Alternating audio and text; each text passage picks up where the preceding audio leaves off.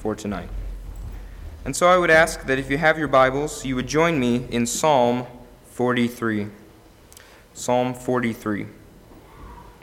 Uh, before we get into the passage this evening, I would like to give a, a preface of sorts to this chapter. Uh, there are some Hebrew manuscripts that include chapter 43 as the end of chapter 42. Um, but for our purposes tonight, we're going to consider chapter 43 on its own by itself uh, because it works fairly well that way, and regardless of whether you link it with chapter 42 or keep it separate, it's still the inspired Word of God. So that won't make any difference. But I'd like to begin with a question Have you ever had a person, or perhaps people, who constantly seemed like they were trying to make your life miserable without a just cause? They were seeking to harm your reputation or possibly just to put you down. Maybe that person was a coworker who persecutes you for your faith. Or that person could even be a, an unsaved family member who just, just doesn't quite understand your relationship with God. And that's where we find the psalmist of Psalm 43 this evening. And as we look at this chapter, we're going to see three main points. We will see the powerless psalmist, the petitioning psalmist, and the praising psalmist. So join me in reading Psalm 43.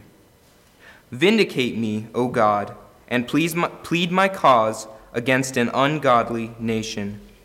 O deliver me from the deceitful and unjust man, for you are the God of my strength. Why do you cast me off? Why do I go mourning because of the oppression of my enemy? Oh, send your light and your truth. Let them lead me. Let them bring me to your holy hill and to your tabernacle. Then I will go to the altar of God, to God my exceeding joy. And on the harp of I, and on the harp I will praise you, O God, my God. Why are you cast down, O my soul? And why are you disquieted within me? Hope in God, for I shall yet praise him, the help of my countenance and my God. The first thing we're going to look at this evening is the powerless psalmist in verses 1 and 2. And the psalmist begins this chapter by crying out to God Vindicate me, O God, and plead my cause against an ungodly nation. O deliver me from the deceitful and unjust man. The psalmist is apparently being attacked by a person or people for an unjust reason. He is defensive, yet powerless to do anything to defend himself. And the entire nation, or at least what he feels like is the entire nation, is seeking his harm.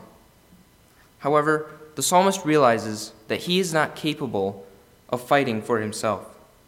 So what does he do? He calls out to God Vindicate me, defend me against my opponent. Justify me in the sight of my adversaries. Plead my cause. Speak on my behalf. And finally, deliver me. Protect me. Free me from the attacks of these evil men. If you've ever seen a courtroom drama like Perry Mason, you may recognize some of this language and these actions.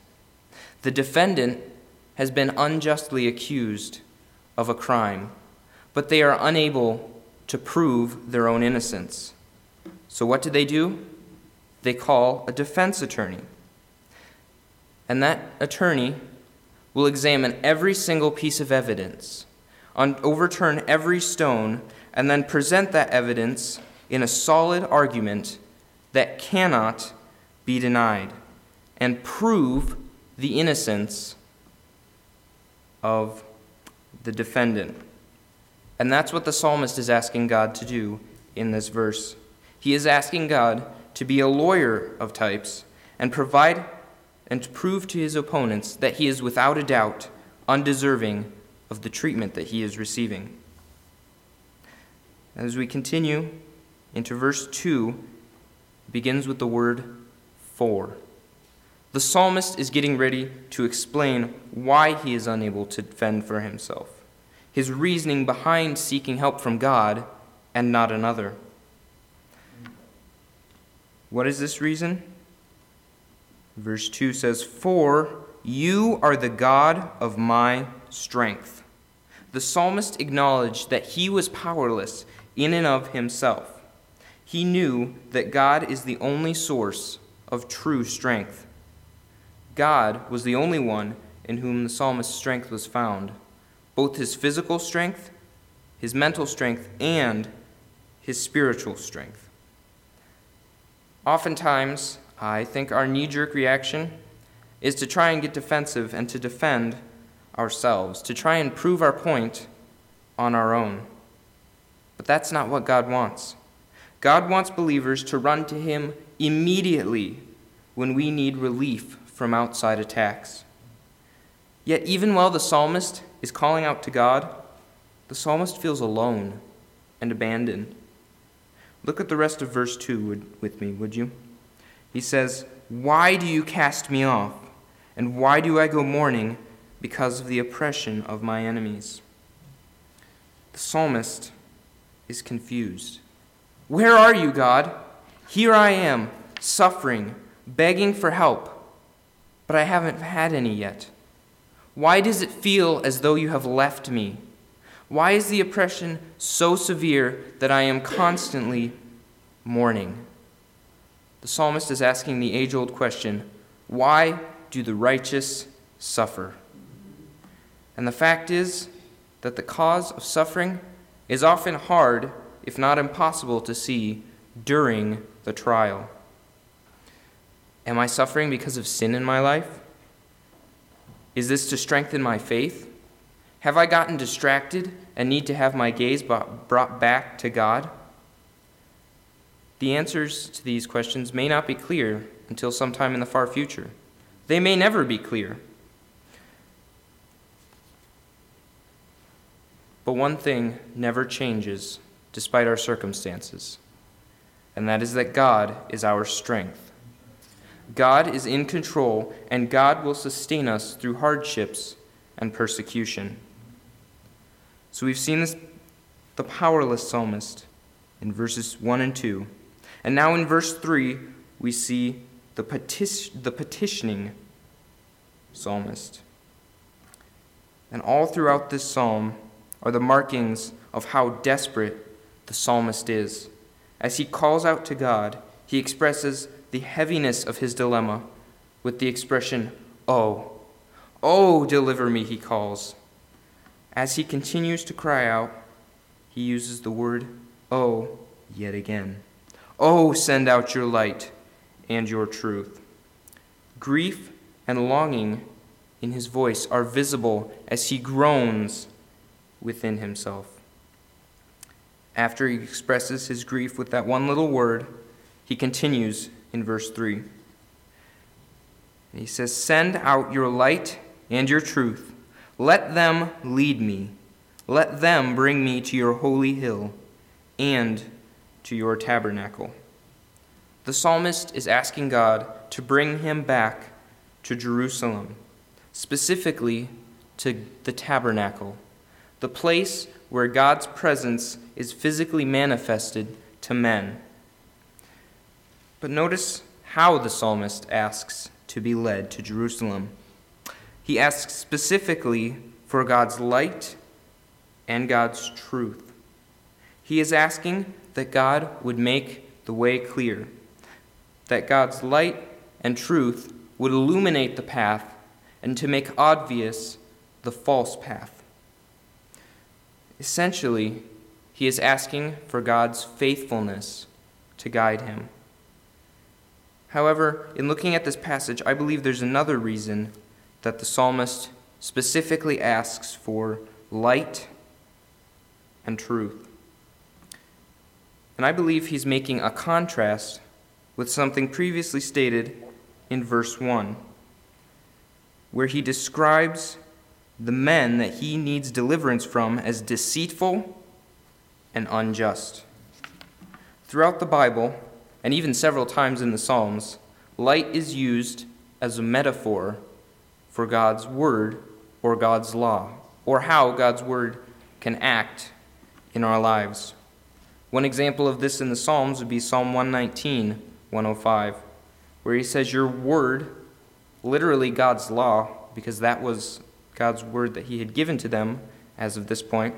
Your word is a lamp to my feet and a light to my path. The psalmist is contrasting the light of God's law and his justice to the injustice of his accusers.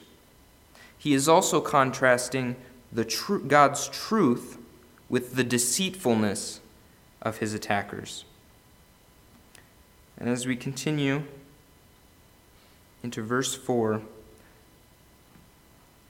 again we see uh, a word linking his request to a specific reason why he is making this request. Verse 4, he begins with the word then.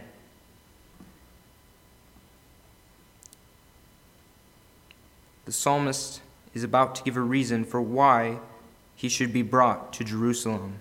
He says, Then I will go to the altar of God, to God my exceeding joy, and on the harp I will praise you, O God, my God. The psalmist wants to go to the tabernacle to worship God. So then, after he has brought, been brought to the tabernacle, he will go to the altar so that he can offer sacrifices and praise to God. But notice how the psalmist describes God in this verse. He describes God as his exceeding joy. The psalmist found joy in God. But this wasn't just any joy.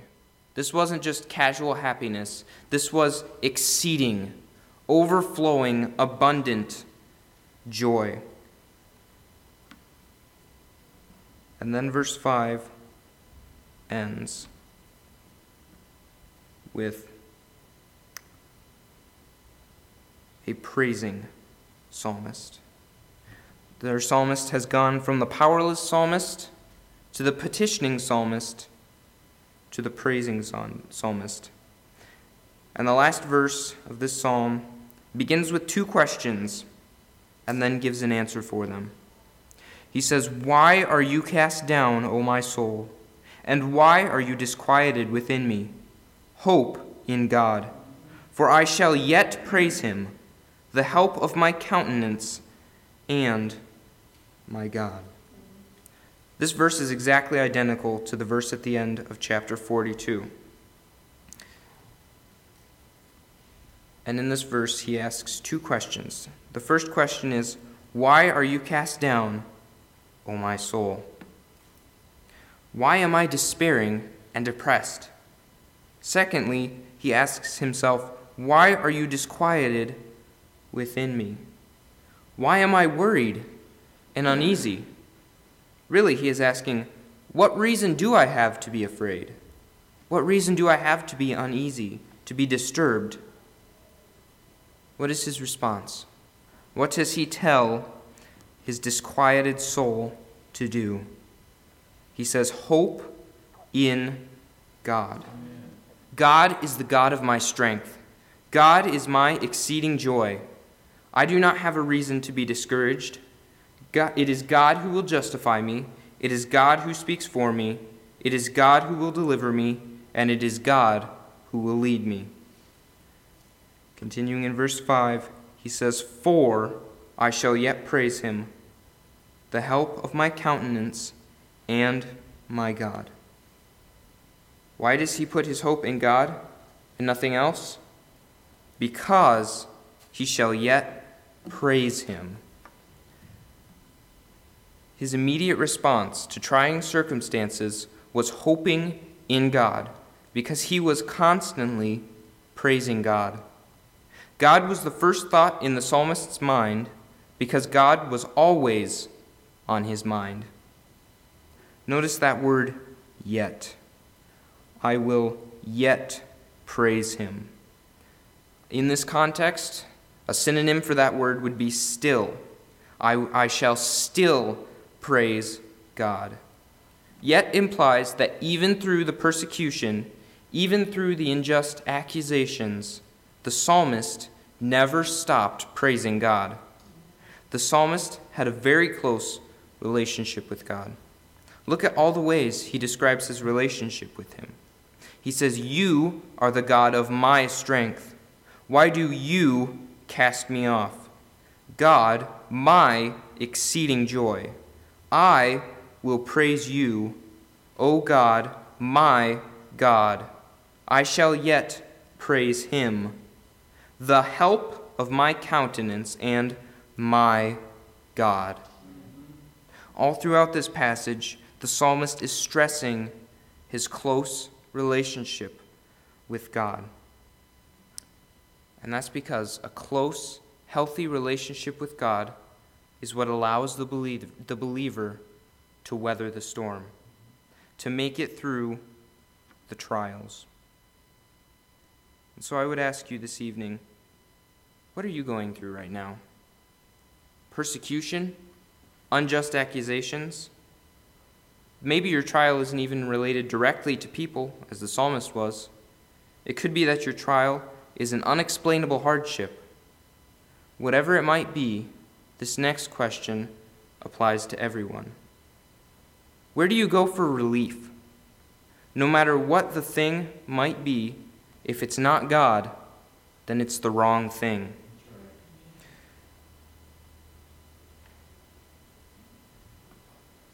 Only God can bring the joy and the hope and the peace that we desire. And perhaps you're not facing a trial this evening. Perhaps life's been easy and you've been blessed tremendously by God. How's your relationship with God? Are you actively pursuing a strong walk with God? Or do these words from the song, Lord, I Need You, describe you best? Sometimes, when life seems gentle and blessings flood my way, I turn my eyes away from you and soon forget to pray. But when the sky grows darker and courage turns to fear, my anxious heart turns upward with words you long to hear. Lord, I need you. If we want to have strength in our trials, the present trials or the future trials, we need to have a strong relationship with God. Because trust is built on relationships. And so without that relationship, we have no basis for trusting God to bring us through the trials that we face. Let's pray. Father, I thank you for this uh, message from your word this evening. I thank you that you have given us examples of people in the Psalms who are facing real problems just like we are. And I thank you that you've given us examples of men who, even though they didn't understand what was happening, even though they didn't, uh, in human terms, deserve what they were suffering, they still trusted you. They still believed that you had a plan and that you could uh, see them through the troubles that they were facing. I pray that uh, you would help us to have a good, strong relationship with you so that we can be uh, ready for when trials come and that we can get through them. Uh, and in the end, we'll be stronger than we were before. I pray that uh, you would bless our business meeting that we're about to have this evening. I pray that it would be productive and that we'd be able to accomplish a lot of things. It's in Jesus' name I pray. Amen.